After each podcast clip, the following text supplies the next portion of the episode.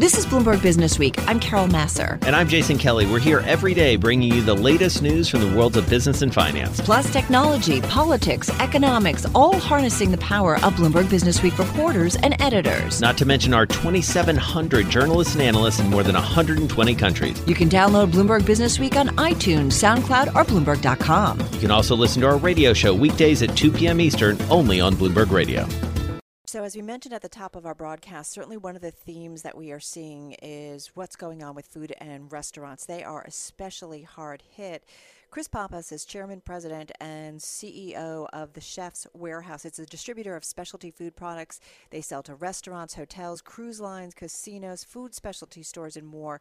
So they are on the front line of uh, certainly seeing the impact of the coronavirus. He joins us right now on the phone from Ridgefield, Connecticut. Chris, nice to have you here. Um, first of all, tell us a little bit about your world. We hope you and your family are safe. Tell us a little bit about your employees, how everyone's doing. Uh, thank you. Um, obviously, this was like you know a nuclear bomb for the whole hospitality industry, and uh, you know uh, it, it, it's obviously not not easy for all our customers. You know, we sell over 35,000 of the top chefs in the country, and uh, most of these restaurants today are closed. So, uh, you know, we we started meeting. I have an unbelievable staff, and uh, we got together and started thinking. So, you know, what do we do? We know the retail uh, uh, supply chains are really being challenged right now. We're getting thousands of phone calls uh, from people saying, "How do I buy from you people? We know you have a thousand trucks and warehouses full of food." So we've quickly pivoted. Uh, we've got our food safety teams out there and say, "How do we keep our employees safe? Um, how do we get some trucks on the road? How do we get food to people? Uh, they're going to want it delivered." And uh, we really quickly transformed ourselves right now into a uh, supplying retailers and going right to the consumer through our websites, whether it be uh, our sites for Allen Brothers, uh, uh, our, our AllenBrothers.com, which cuts the uh, the most the best steaks for the most famous steakhouses around the country, to our ChefWarehouse.com. We've added a new site says Shop at Home, so we keep adding more and more items. Um, it's impossible to put all 35,000 items uh, in one week available. So what we decided was to tone it down, you know, not to offer 200 different types of olive oil, get it down to a really good selection. Um, you know, the, team that's at Chef, because we are pressed with supplying the best chefs in the world, we're food experts. So uh, I think the consumer could feel comfortable that – uh, maybe they never heard of us before, but uh, our reputation over 35 years supplying the best chefs in the world, they can feel comfortable that they're buying from someone who understands food safety, right. uh, understands quality, and uh, we've quickly put up new sites uh, that they can come online and they can either get it through UPS. Um, people are loading up their fr- uh, freezers right now with steaks and lamb chops and uh, really great, great food that they would normally eat in a steakhouse and they're also starting to order uh, to their homes um, an array of, uh, I think we have a few hundred items up already, and every day we'll keep adding, and we'll keep adding new cities and neighborhoods that the trucks will be rolling. Uh, they can get online, they can pay with a credit card, and uh, we're trying to do it within, you know, one to three days. We will be at their door with uh, the greatest ingredients right. uh, you can you could find. Well, it's an amazing pivot, as they say. I mean, this is really impressive, and, and we appreciate you giving us all the details there. I do want to ask you, Chris, you know, given that you do work with some of the best known chefs in the world, we're talking about Thomas Keller, Dan Barber, Nancy Silverton, Daniel Boulud, who will be a guest on this program next week. I should point out Jose Andres, obviously, who's been very uh, vocal about this. As you talk to those folks, you know them well. What are they saying about the future of restaurants, the short term and midterm future? Yeah. Well, short term, I think you know everybody is still spinning. Uh, very upset with the insurance companies. Mm. You know, this is uh, this we should uh, you know business interruption. Every restaurant should get business interruption. Um, if this isn't business interruption, I don't know what is. So um, they're pushing that. I know they're on the phone with the White House. So uh, I spoke to Thomas. I spoke to Daniel the other day, Jean-Georges, and you know they're they're sitting there and they're you know they're pushing, um, and the sun will come out.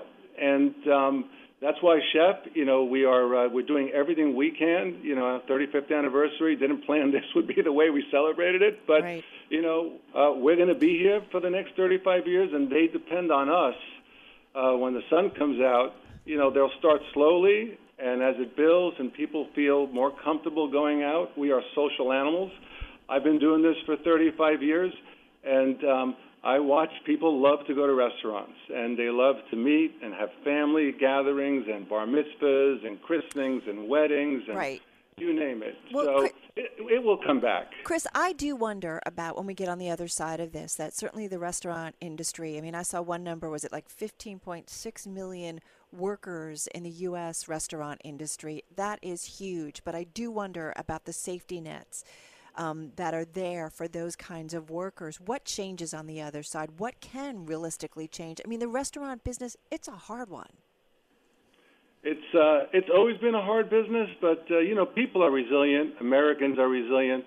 Um, I've been through 9/11. I've been through the uh, financial crashes, and um, I'm always amazed how people come back to restaurants. You know, as soon as they're feeling a little better about themselves. Uh, it's, But what uh, but what financially can change to help some of those workers? I mean, what in the business um, or the financial structure of a of a restaurant industry, or whether it's insurance, like you said, what needs to change so that those workers? I feel like this crisis is showing us really some of the weak spots in our society, and certainly within our worker society. So, what Well, needs you- to change?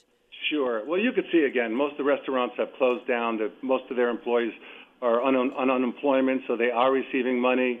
And uh, they're talking about a package where, especially small businesses, can get up to I think three times uh, their uh, their payroll to uh, to keep their employees uh, employed. So I think the government absolutely has to do something as long as well as with the insurance companies. But uh, when we went through 9/11, it was amazing how generous society is.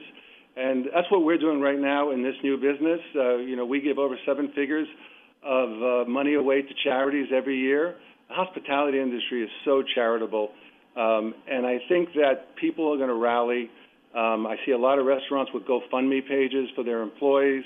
Uh, we're going to be donating uh, a portion of our money. We want to double that seven uh, the, the amount that we were able to give last year uh, through uh, new initiatives to raise money to take care of, especially all the people on the front end of this that are Right. most, you know, that hurt So the most. vulnerable. So I think you're going to have a tremendous rally of generosity and fundraisers, and we got to put these people back to work. Right. And America needs its restaurants. All right, we're going to leave it there. Thank you so much. We really appreciate your time. We know it's incredibly busy, especially as you launch this entirely new business uh, in a lot of ways. Uh, Chris Pappas is the chairman and CEO of the Chef's Warehouse, joining us on the phone from Ridgefield, Connecticut. Carol, uh, so interesting. I mean, this is Yeah. at the crux of what we've been talking about. This industry, you Yeah. know, truly one of the most affected by this massive, massive crisis. Yeah, exactly. So, uh, good to hear from him and get some input on what uh, is happening and what can be done. This is Bloomberg Business Week with Carol Massar and Jason Kelly on Bloomberg Radio. Well, around this time every day, Carol, we've been trying to go to a medical expert to really help keep us honest about where we are, what we should be doing just as human beings to Right. try and get through this. Uh, Get smart about the medical aspects, but also the social aspects of this. Uh, no better person to talk about than Dr. Patrice Harris. She's the president of the American Medal- Medical Association, excuse me, joining us on the phone from Atlanta. Dr. Harris, great to have you with us. Well, thank you. It's good to be with you.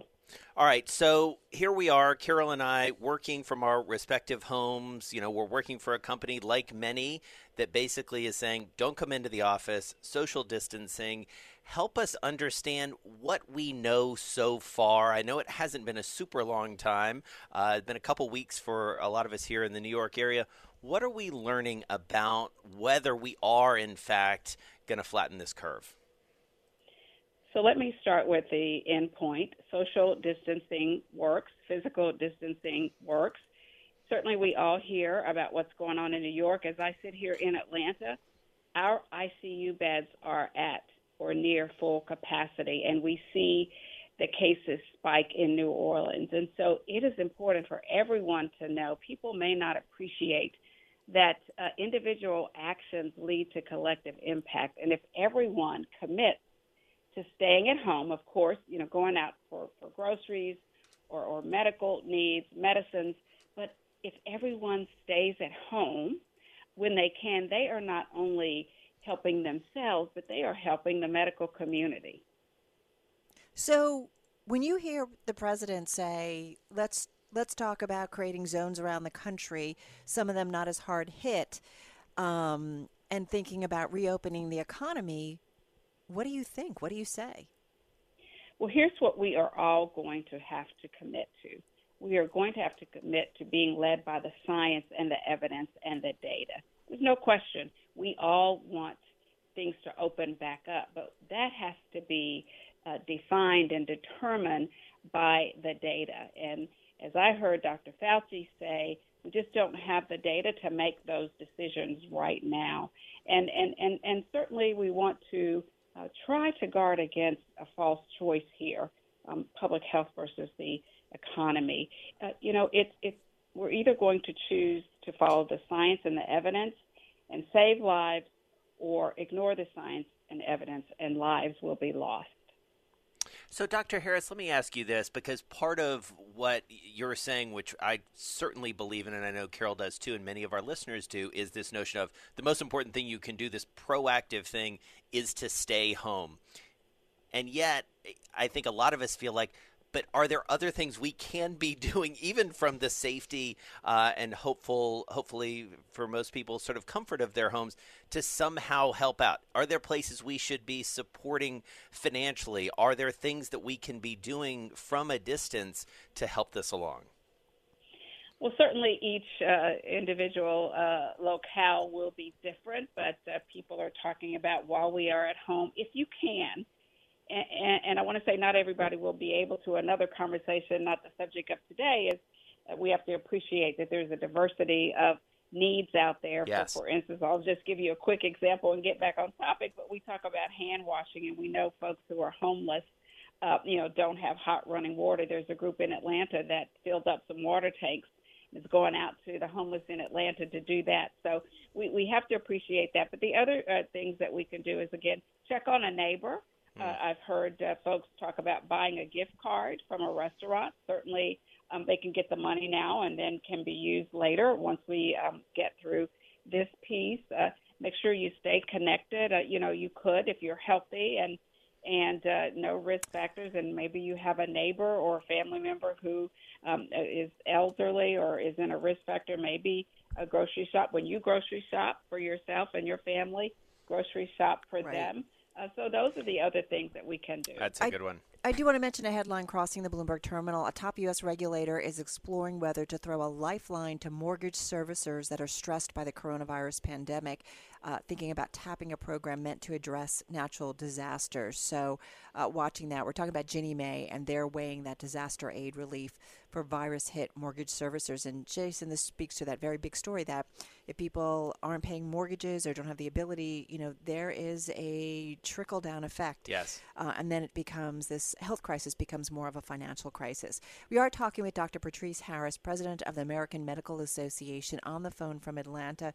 Dr. Harris, um, your members, you guys represent the physicians uh, across the countries, but you also you know, are tapped into uh, the drug makers, the healthcare industry in a big way. Are we getting to a point where our system is going to be overstressed and doctors will be making some critical decisions about who gets what equipment because we just don't have enough?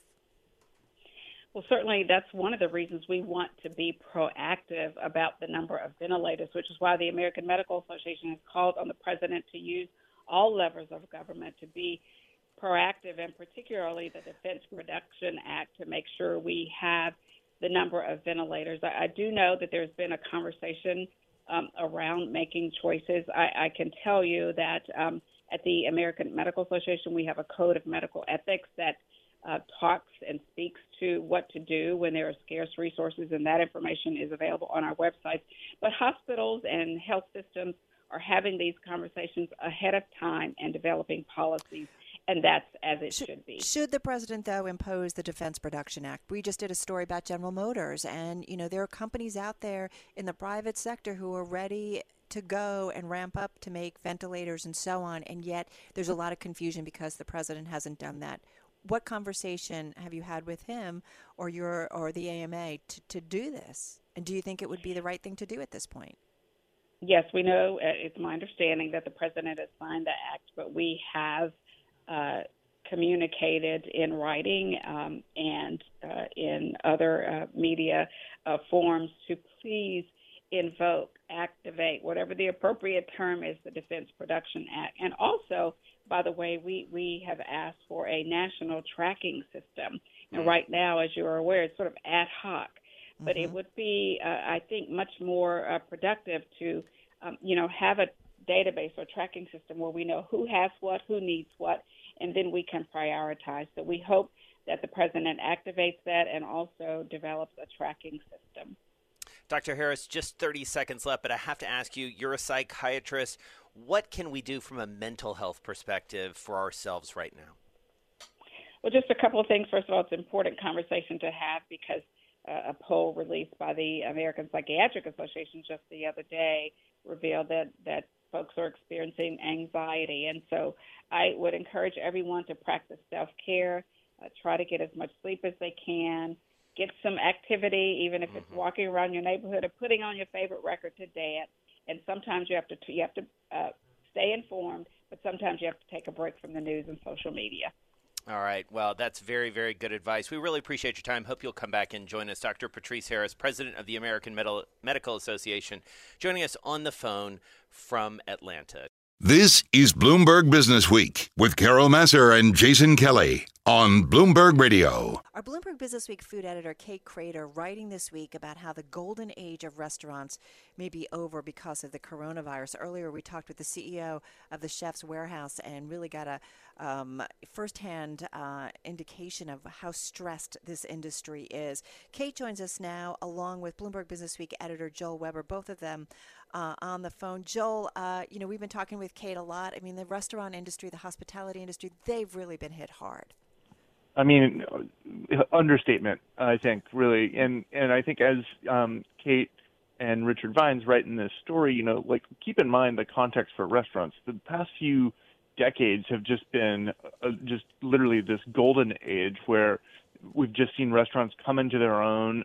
Chefs have become effectively celebrities, um, and here comes a coronavirus that suddenly means that you're not eating in restaurants. And this is not just a New York or London phenomenon, it's like almost a global one at this point. And even pivots to delivery or takeout have uh, been hamstrung. So it's really this existential moment for restaurants and, and about how they're going to actually even make it through this.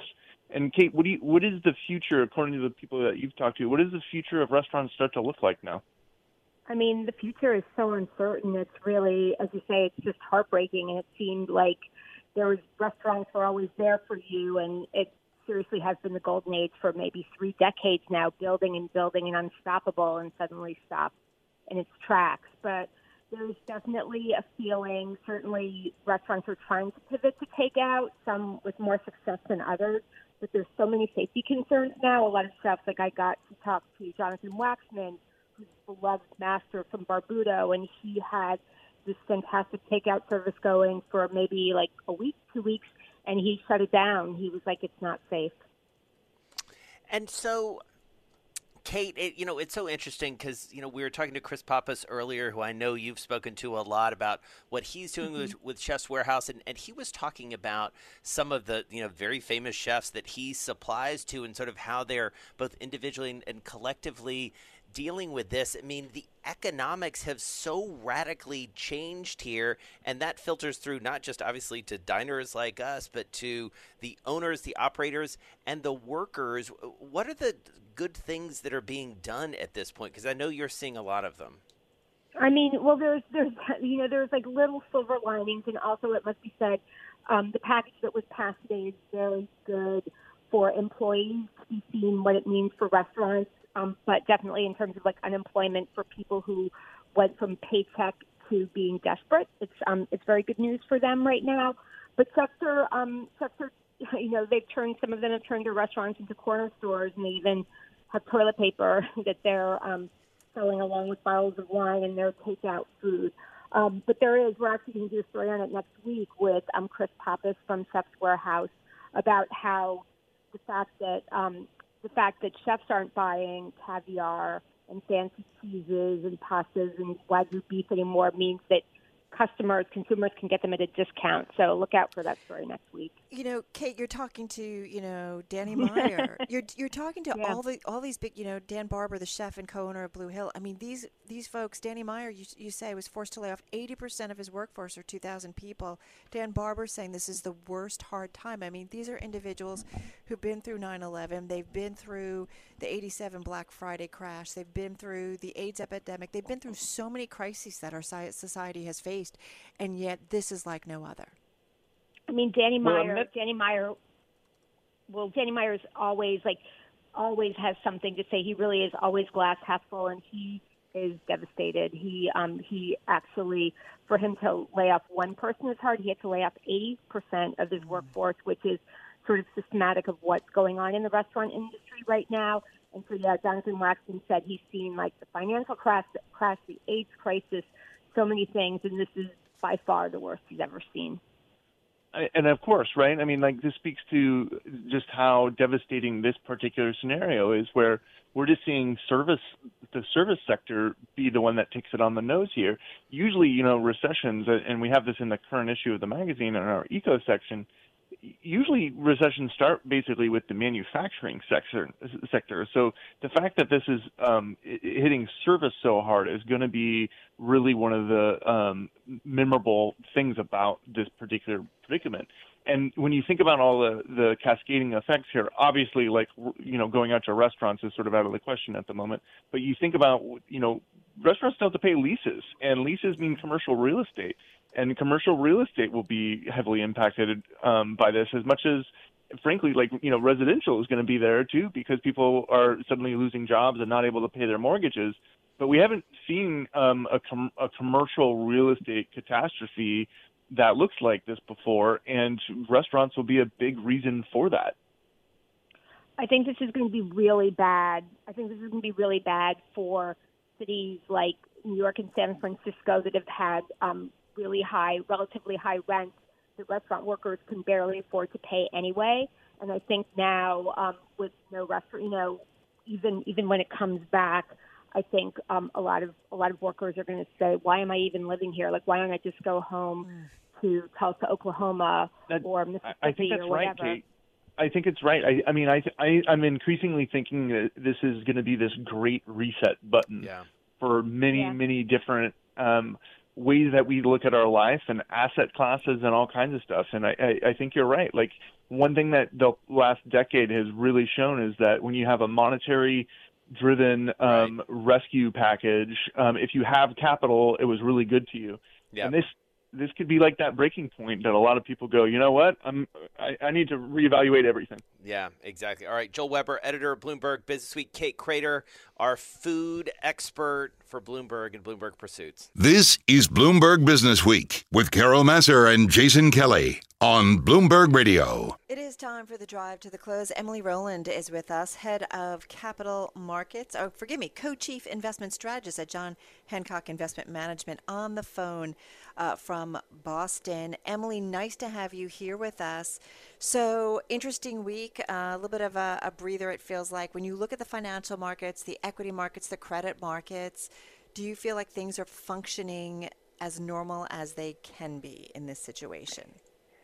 Yeah, thanks for having me. I think certainly, uh, you know, as it relates to fixed income markets, it was it was pretty jarring for investors over the past couple of weeks to see their bonds or what's supposed to be the ballast of their portfolio not really acting as diversifiers the way that they are supposed to. So on those days where we saw the big declines in equity markets and seeing bond yields actually back up, um, you know, was was a pretty remarkable thing to see, and it was, really had a lot to do with investors just trying to raise cash and a lot of selling pressure in the high quality bond market. Um, now, of course, we've got you know the Fed reacting to this, throwing the alphabet soup at the different types of liquidity measures that they've put into place. and that has restored some order to the fixed income markets. And we do think that bonds can continue to act as that ballast of a portfolio heading forward.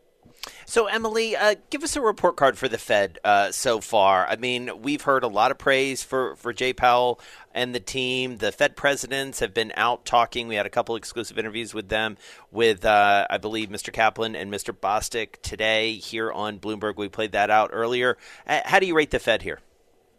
Yeah, I think they're doing an exceptional job. I mean, they're they've reiterated that they're going to do whatever it takes here to prevent a you know sinister type of credit crunch or solvency issue. They can't prevent a recession from happening. We are likely in one or entering one right now. Um, but they're almost acting as if this is a wartime type of environment right now and really throwing everything that they can um, I've been very busy trying to learn every single acronym here, um, and there again, the Fed is working hard to kind of deliver li- the liquidity that the markets so desperately need. Is the Fed's cure worse than the disease? I think that's you know that's the key question. I mean, you think about the fact that we're going to be continuing to grow the amount of debt um, that's that's you know the U.S. has been um, you know, implementing for a long time now. I mean, you look at the debt to GDP ratio for the U.S., we're right over 100% right now. Certainly that's going to grow, you know, probably not to the levels that we've seen in places like Japan. Um, but, you know, that's going to be an issue that we need to contend with down the road. Right now, I think there's much more pressing matters. And again, that's really about providing liquidity and the Fed doing whatever it takes to be there for the markets. And so, Emily, how much do you work? We I feel like we've heard a, a fair amount a fair bit today, especially as stocks uh, across all the major indices have traded off, about you know kind of a double dip or certainly this sort of roller coaster ride uh, that we're in for. How do you plan for something like that? How do you yeah. sort of position yourself correctly for that uh, potential scenario? Listen, trying to call the bottom in markets is a futile effort, and I commend people that are trying to be precise in doing it, but it's really challenging. So, our view is that you need to dollar cost average into this market so you can have the ability to participate, but also have some protection there. We may have further to go here in forming a durable bottom. The low point in markets usually comes when the economic data bottoms. We're about to get some really ugly economic data. Um, we probably need to see the number of cases in the U.S. peak. We're mm. still at least a few weeks away from that. And then sentiment. I mean, sentiment is not, you know, fully washed out here. I'm hearing from a lot of advisors that I talk to every day asking me, where can I put money to work? How do I, you know, should I go into cyclicality? How do I play this? I would look to see people become completely pessimistic before I would say, hey, look, we've seen capitulation this is a durable bottom. I'm open to it. I hope we get there soon, but we might have a little bit more pain here as we try to form that bottom. I want to go back though. Do you think the U.S. is headed to being Japan? You know, I think you you can talk about that, and yes, you know, Japan. We've got this low growth, low inflation environment, but the, as you know, if you think about it, Japan actually hasn't really done that poorly. Um, you look at, you know, their GDP. Yes, it's one and a half percent a year. Is that great? No. They've had a great employment market. Um, they've had a strong participation rate there, and all the predictions of this kind of fiscal catastrophe that everybody's talked about with Japan really haven't come to fruition. So, is it great that we're increasing the deficit? No. Is it would it be a disaster to be Japan? Maybe not. But I do wonder about the Fed getting into other areas of buying. I mean, typically they can't do any buying unless it's you know securities that have a that have a government guarantee, and yet we understand yeah. that the Fed is is moving way beyond that. Um, and I do wonder about you know what kind of danger we get into, and I do wonder ultimately what's the responsibility, especially those bigger corporations, to be ready to have some kind of safety net.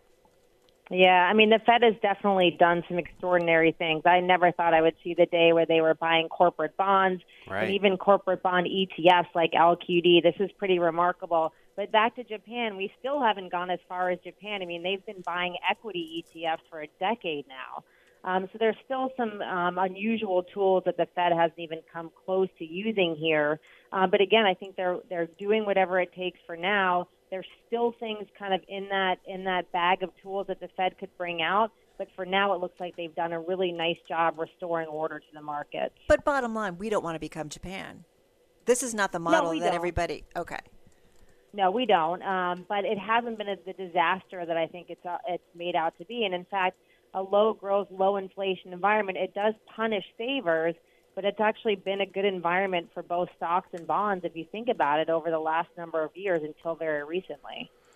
All right, we're going to leave it there. Thank you so much. We really appreciate your time. Emily Roland is co chief investment strategist for John Hancock Investment Management, joining us on the phone from Boston. We hope you have a safe and healthy and hopefully restful weekend. I think we can all use uh, a couple days to kind of catch our breath, uh, Carol, as we look around and uh, get through this week, which really was uh, something. Thanks for listening to Bloomberg Businessweek. You can subscribe to the podcast on iTunes, SoundCloud, or Bloomberg.com. You can also listen to our radio show every weekday at 2 p.m. Eastern, only on Bloomberg Radio.